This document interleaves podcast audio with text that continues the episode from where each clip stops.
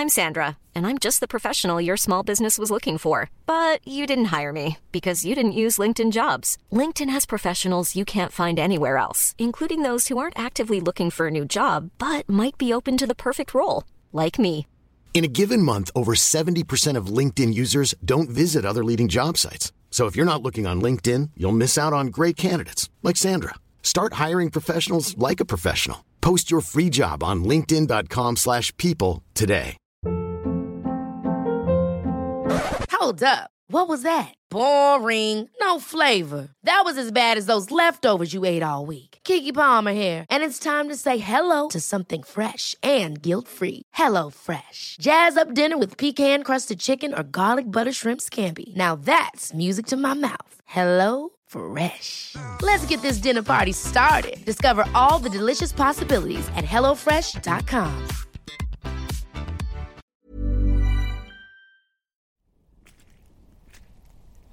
Hej och välkommen till Vandra med Henrik. Dagens promenad eh, i en skog som numera är avsnöad. Och de första, jag ska inte säga vårfåglarna, men eh, det är första gången idag som jag hör vår, nej som jag hör fågelsång på riktigt i skogen där jag bor. Och just nu är de rätt tysta men du kanske hör lite på avstånd. Och eh, snön smälter. Och man hör den rinna nerför backkrönet här. Det är blött och gyttjigt där jag går.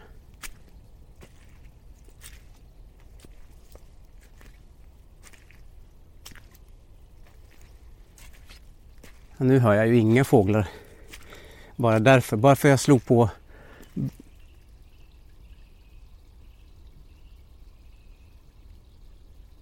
Ah, det är så härligt att det smälter nu.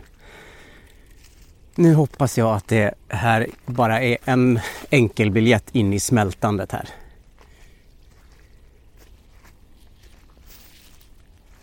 Och här rinner det jättemycket vatten. Nu är jag på en plats, det ligger ganska nära mitt hus. Eh, här höll jag på att klättra mycket förr. När jag var nyinflyttad här. Jag tycker skogen här är så magisk. Den känns så Ronja Rövardottersk.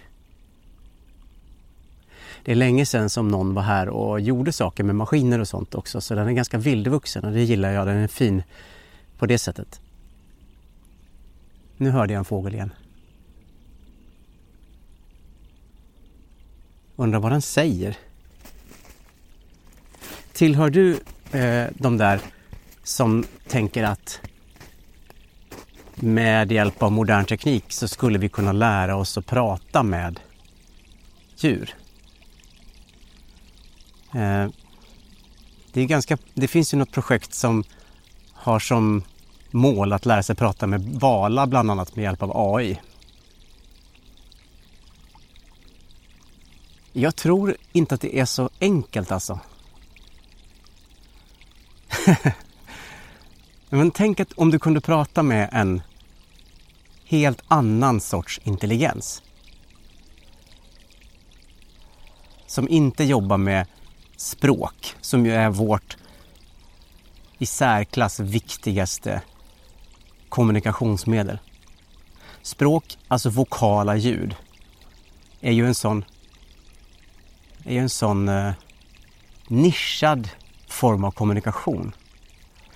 Men det är klart att vi har ju andra sätt att kommunicera också. Men inte... Ingenting kan ju mäta sig med vårt, vårt beroende av språk. Men låt säga att vi har en, en maskin som kan eh, läsa vad hundar säger och översätta det. Eh, och så, så, så säger hunden, jag vill ha mat. Okej. Okay. Eh, Okej, okay, det känns ju basalt. Det kanske man skulle kunna hitta en funktion.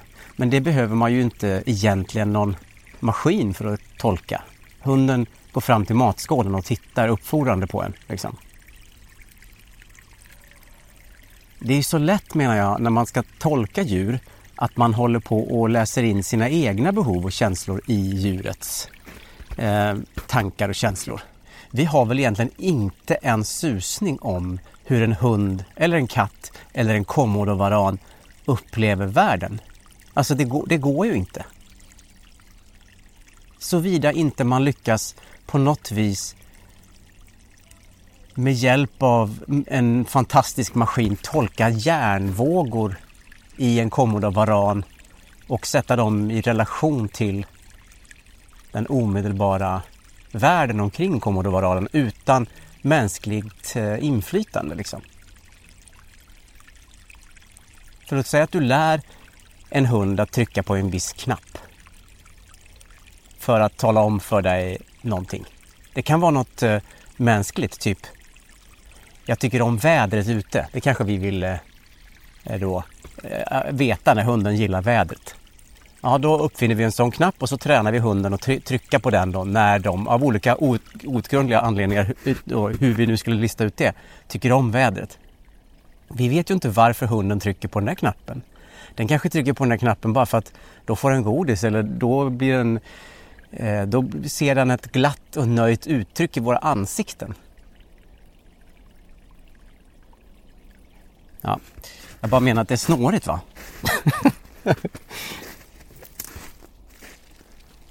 Hur pratar man med en helt annan sorts intelligens? En intelligens som evolutionen har ristat fram ur existensen på ett helt annat sätt.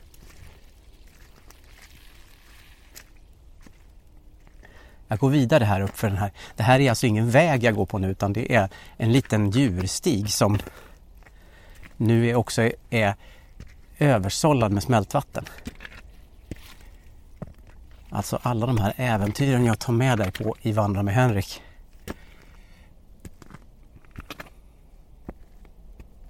Jag är lite besviken för jag tänkte att jag skulle höra fågelsång överallt nu men så fort jag slog på här så tystnade de allihop. Det enda som hörs är mina steg. Och nu har jag på min vänstra sida en mossbelupen berghäll. Jag ska klappa lite på den får du höra hur det låter.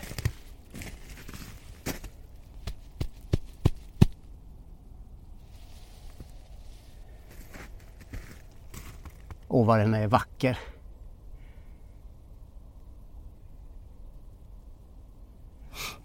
Jag menar, det finns ju djur som kommunicerar med kemikalier och sånt. Eller ljus eller mekaniska ljud. Så vad, vad är egentligen kommunikation? Och var, vad finns det för behov av vilka enskilda ord, om vi säger det i djurriket representerat då, vilka enskilda ord finns det behov av? Låt säga att du är en val.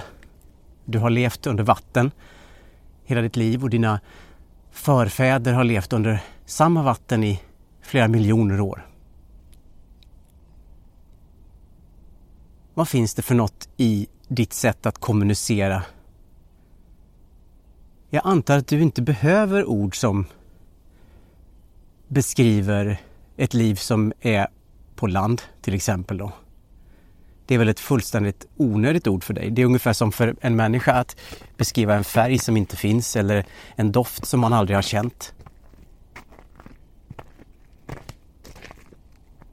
Så det är ju ord som apelsin är till exempel helt oviktigt. Men låt säga att det ramlar ner en apelsin i huvudet på en val från en båt som åker ovanför. Vad säger valen då när apelsinen dimper ner där och sjunker ner och ramlar ner på, på eh, den här narvalens långa eh, långa nos eller vad, man, vad det heter på valar, jag vet inte. Vad säger den här fågeln just nu? Det är en talgoxe va?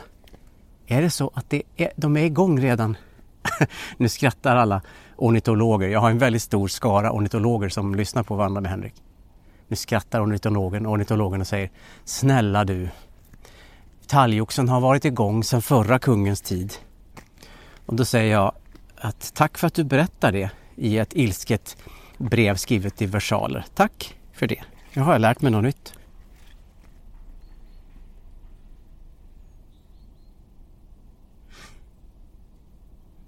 Jag såg någon sketch på, um, på Youtube där man gjorde sig lustig över det här att man håller på, vad kallas det för, antropomorfiserar djuren. Att vi bestämmer att eh, ja, men djuren säger det här och det här och det här och så kan vi känna någon slags respekt för naturen men egentligen är det inte naturen som den är utan det är naturen som vi beskriver den utifrån våra mänskliga känslor och tankar. Eh, då var det så att det, när man, man går omkring i en skog på våren och hör en fågel kvittra så, så tänker man att fågeln kvittrar. Nu är våren här, äntligen. Efter en lång vinter är våren äntligen här. Men egentligen skriker den bara den bara skriker efter mat och, eh, och eh, eh, romantiskt umgänge. Jag använder mig av en omskrivning där för att inte uppröra någon algoritm. Att eh, fåglarna i skogen är egentligen bara kåta och hungriga. Det är det som är själva grejen. Det finns ingen, finns ingen inneboende romantik i det. Den får vi själva stå för.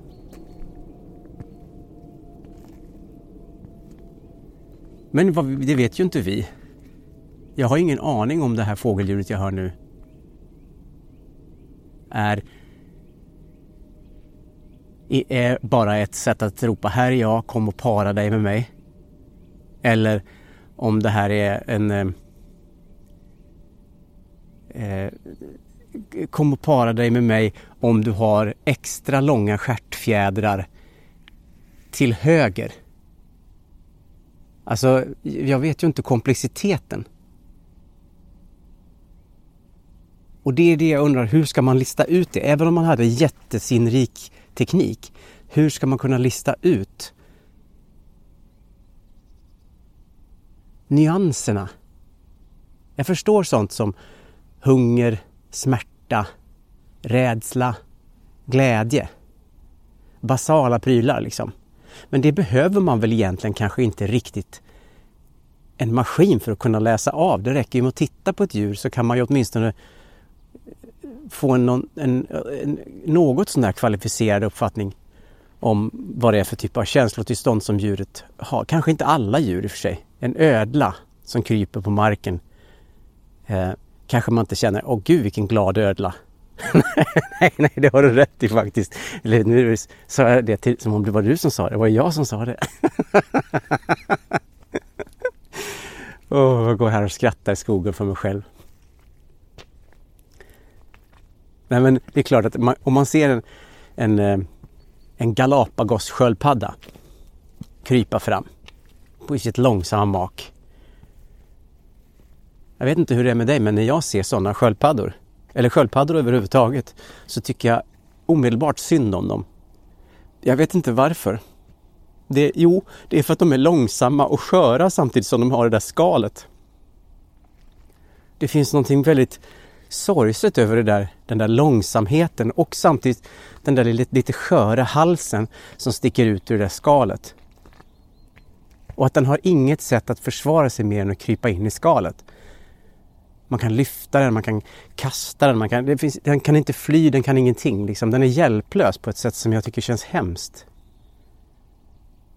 Men det är ju bara min uppfattning. Det har ju ingenting att göra med eh, sköldpaddans eget humör. Så okej okay då, en sån maskin skulle jag vilja ha. En som kunde lista ut om sköldpaddan som kryper på golvet när man har tagit upp den ur akvariet för att den ska få, inte vet jag, krypa runt lite. Hasa sig fram på magen sådär som sköldpaddor gör. Så, så eh, då skulle jag vilja veta, är det här en lycklig sköldpadda? Men jag antar att även om en sköldpadda kanske inte reflekterar och tänker på lycka på samma sätt som du och jag gör. Eller det finns väl skillnader där också, hur du, du respektive jag tänker på lycka också förstås. Men det måste väl ändå finnas någon typ av grundkänsla i varje enskilt djur. Nu är allt bra, liksom. Nu är jag tillfreds. Vart ska den, sköldpaddan, när man sätter ner den på golvet och den ålar iväg där? Vart ska den någonstans? Hmm, där borta ser det ut som att det finns sallad. Liksom. Och hur ser man på en sköldpadda om den har ont? Hur kan den, hur kan den förmedla det? En sån maskin kanske skulle kunna uppfinnas. En sån maskin skulle jag i så fall vilja ha. Jag skulle också vilja veta om det finns eh, eh, Alltså vilka, alltså min katt Flingan. Jag skulle gärna vilja veta Jag kan ju se på honom när han är nyfiken, jag kan se på honom när han är rädd. Eh, jag kan inte se på honom när han är glad. Det vet inte jag vad det är. Kattens glädje kan jag inte se. Det är inte som med en hund som liksom förmedlar sin glädje på det där eh, oschablonerade viset. Det går inte att läsa honom på det sättet. Hundar är ju å andra sidan jättenyanserade. En hund kan ju bryta mot en regel som den vet att den inte får bryta mot och göra det på något vis i trots samtidigt som den känner skuldkänslor och vill bli straffad för det. samtidigt som den inte vill det. En hund kan bajsa på golvet och man säger nej fy och hunden fortsätter bajsa och tittar på en och säger straffa mig husse. Nej, straffa mig inte husse, förlåt. det finns så mycket, så mycket dynamik i hundar. Det kanske bara är mina erfarenheter av hundar. Din hund somna, eller förlåt, vandra. Ah, gud. Jag glömmer alltid. Du är vandra. Du, den andra är somna. Eh, nej men, din hund vandra kanske är otroligt lätt eh, att begripa sig på. Jättelinjär. Inga, inga dubbla känslor liksom. Det är därför jag menar också att man ska vara lite försiktig när man börjar antropomorfisera djur. Eller eh, att man omedvetet gör det. Vi, det är vårt, egentligen kan man säga vårt enda sätt att förhålla oss till djur som sällskapsdjur betraktade. Därför vi har ju bara vårt sätt att förstå världen. Alltså antropomorfiserar vi hela världen omkring oss inklusive träd och stenar och allt möjligt.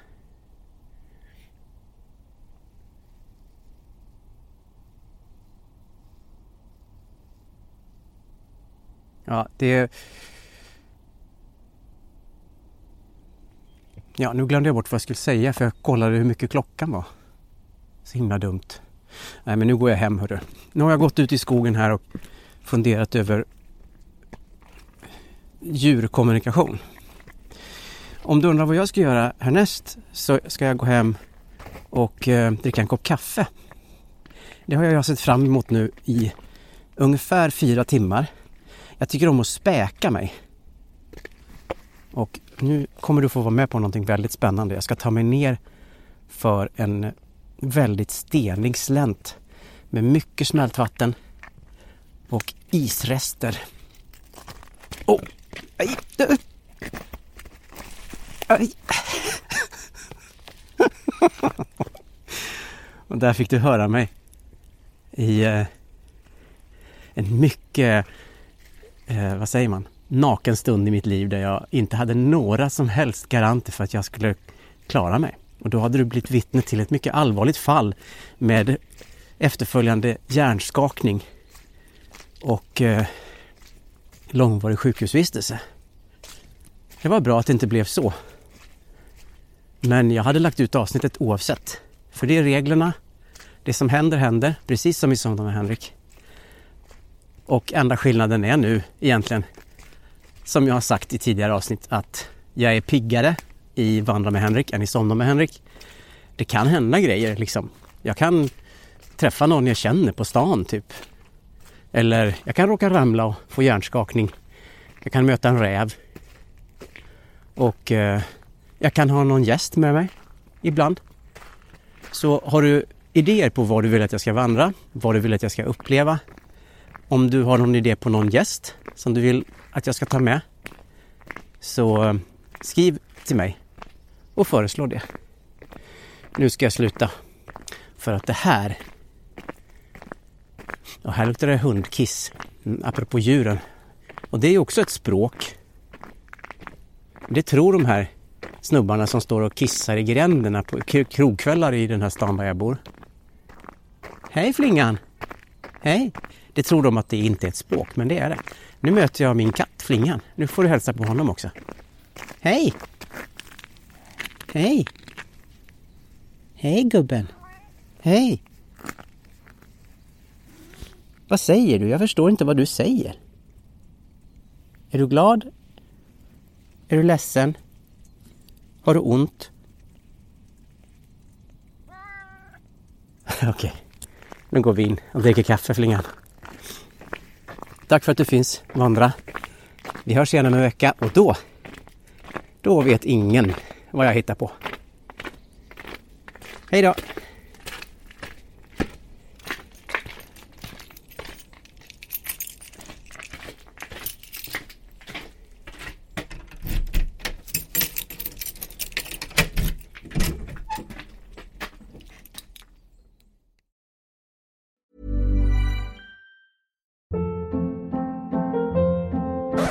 Up. What was that? Boring. No flavor. That was as bad as those leftovers you ate all week. Kiki Palmer here, and it's time to say hello to something fresh and guilt-free. Hello Fresh. Jazz up dinner with pecan-crusted chicken or garlic butter shrimp scampi. Now that's music to my mouth. Hello Fresh. Let's get this dinner party started. Discover all the delicious possibilities at hellofresh.com. Even when we're on a budget, we still deserve nice things. Quince is a place to scoop up stunning high-end goods for 50 to 80% less than similar brands. They have buttery soft cashmere sweaters starting at $50, luxurious Italian leather bags, and so much more. Plus, Quince only works with factories that use safe, ethical, and responsible manufacturing. Get the high-end goods you'll love without the high price tag with Quince. Go to quince.com/style for free shipping and 365-day returns.